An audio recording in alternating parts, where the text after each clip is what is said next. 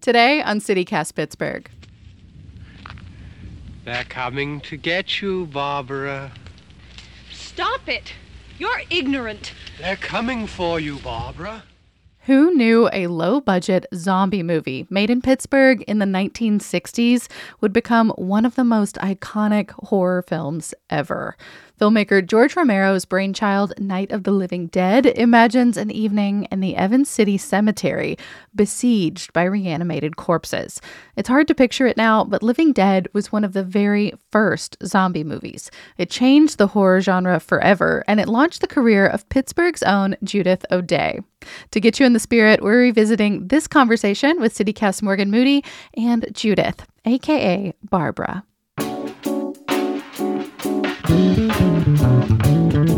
It's Tuesday, October 24th. I'm Megan Harris, and here's what Pittsburgh is talking about.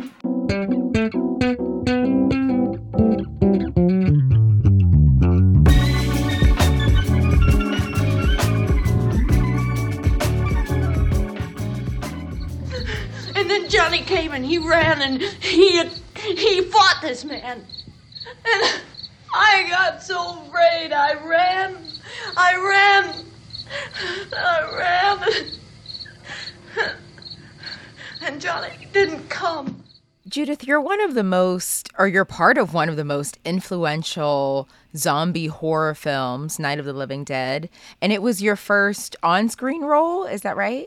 It was, yes. Where did you study acting? Uh, actually, I always wanted to be an actor, a singer. That's how I started my career in musical theater. I went to the Pittsburgh Playhouse. Mm-hmm. I was accepted at Carnegie Tech. That was called Carnegie Tech at that mm-hmm. time. It's now mm-hmm. uh, Carnegie Mellon, into the drama department. But I decided not to go. I had begun making a living at a very early age throughout my high school career. I, I think my acting came, or my, my training came from doing.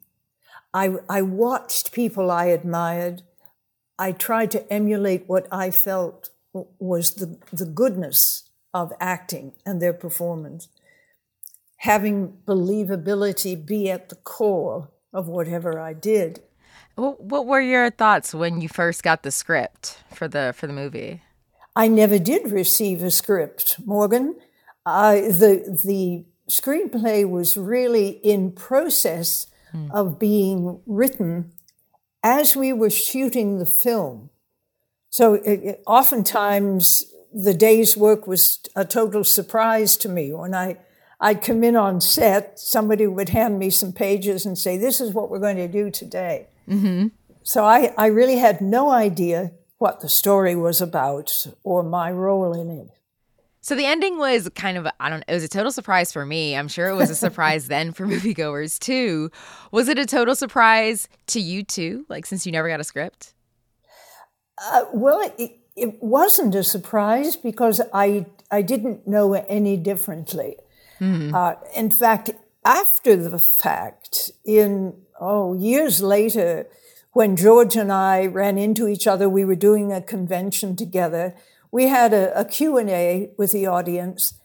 I learned more from George in those Q&As about our own film than I ever knew. George originally wanted to have Barbara be the last person alive. He was going to hone in with the camera, and there was supposed to be a tear coming down Barbara's face at the mm. very end of the film. I never knew that because George never shot it. He rethought and said, "Nah, that's just not, not the way I think it should end. Consequently, uh, we ended, uh, as you well know, in a way that not too many films, if any, at that time ended with all the, the lead performers dying. It, it was a, a groundbreaker at that time.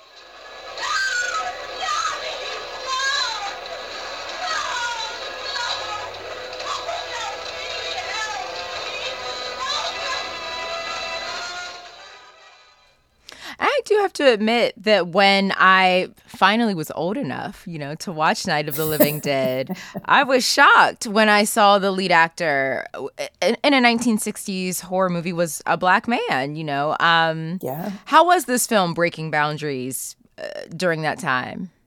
That's one of the most exciting things for me about the film.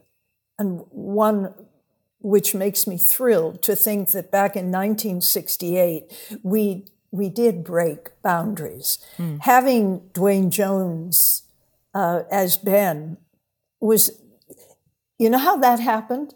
It was really quite accidental. In fact, Rudy Ricci, a fellow who was in the film as well and worked on production with us, was going to play Ben. Mm. But when uh, Duane came to Pittsburgh. He was told, why don't you come on in, meet George Romero, and just uh, audition for the film?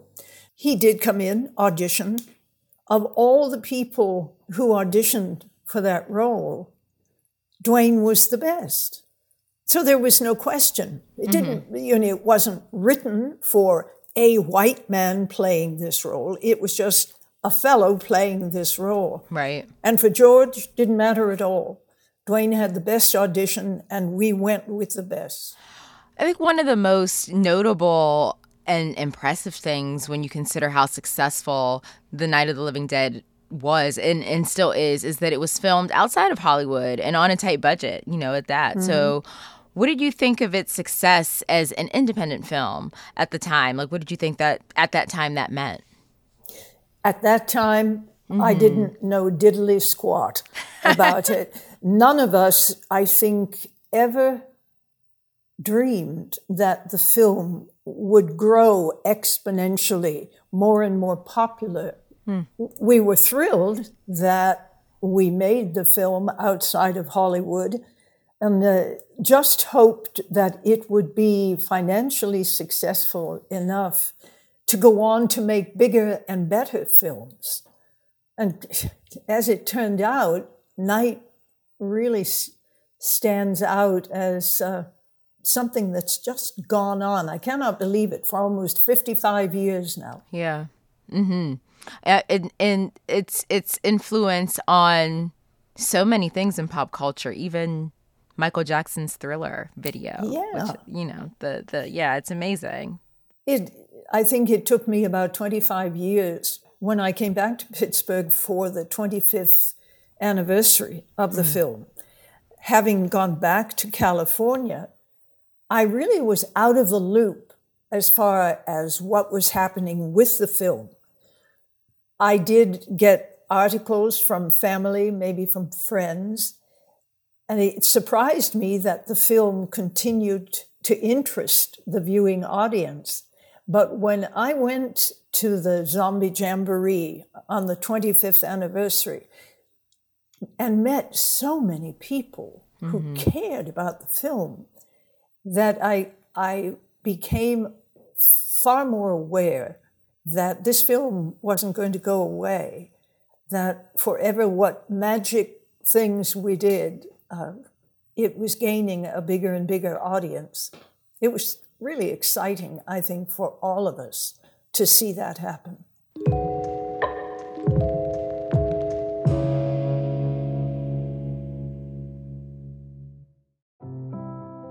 The show today is brought to you by an incredible local resource, AIDS Free Pittsburgh, and their pledge to end the HIV/AIDS epidemic in Allegheny County by 2030. If that is a cause that is close to your heart, make sure you're around for their biggest event of the summer, the sixth annual Too Hot for July. It is a party, but it is also a chance to get confidential HIV and STI testing for free, plus info on the incredible preventative medicines we have now to keep yins happy, healthy, and feeling your most confident out on the town. So come on out to Allegheny Commons East Park on Thursday, May 30th. Yes, July is in the name, but the event is in May. Don't get confused. May 30th from 4 to 10 p.m. There will be DJ sets, a health fair and marketplace, a ballroom inspired dance battle, cash bar, food trucks, and more. Plus, a performance by Tony Award winner Alex Newell, aka Unique from Glee. This is all thanks to True Tea Pittsburgh and so many folks doing the good work out here in the community. So do not miss out. Learn more at toohotforjuly.com. what seems to surprise some of the fans the most about the film, uh, or, or what seems to be the most meaningful to them, some meaningful aspects of the film to them, uh, if you talk to them at the conventions? I have some of the best conversations with mm-hmm. people of all ages at those conventions. In fact, that's one of my favorite, favorite things about mm-hmm. going. They often mention Barbara's reaction to everything that was going on. And mm-hmm. they questioned, they, they said, Well, do you think Barbara was weak, a weak character, because of that catatonia that mm-hmm. she went through? Maybe we better go out and get him. We have to go out and get Johnny. He's out there. So often I, I say, No, I don't believe she was weak at all.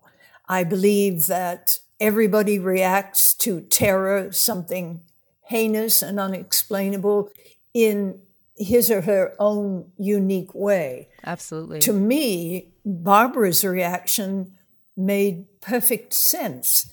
Having just seen her brother killed, seeing what looks like the dead come back to life, having her go inside herself to figure this out before she could really participate uh, wholeheartedly in mm-hmm. present day made perfect sense.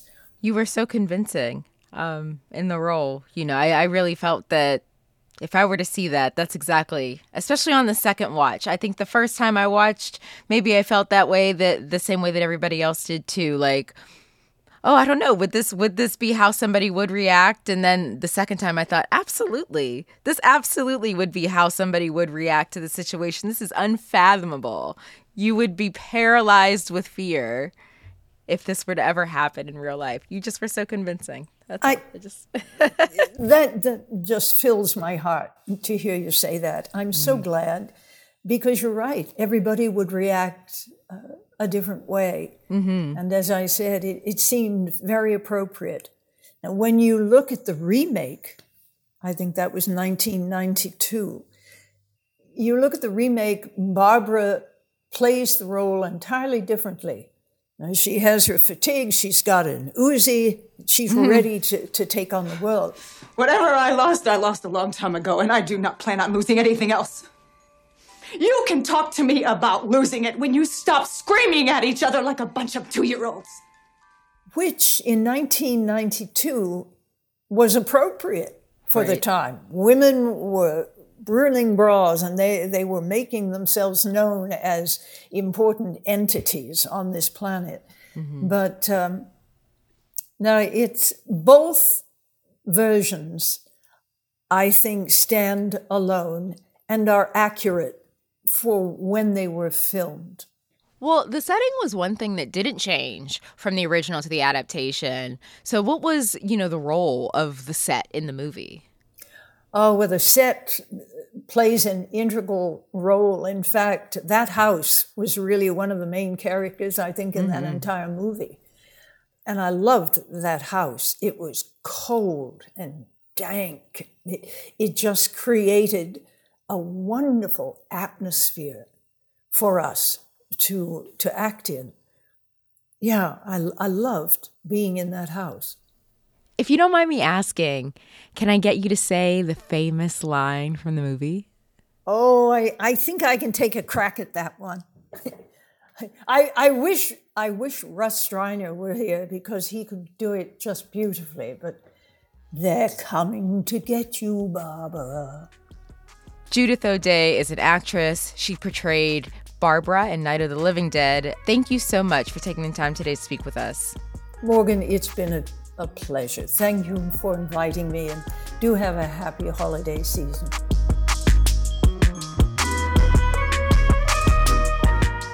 That's all for today here on CityCast Pittsburgh. If you want to celebrate the season with us, we're having a little happy hour here in a few weeks.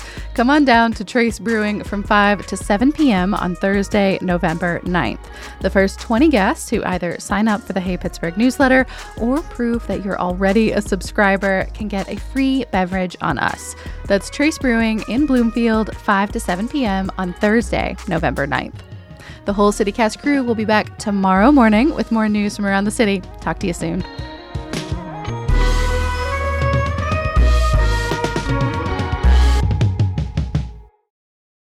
I've had one large coffee today and no breakfast, so my life is really together.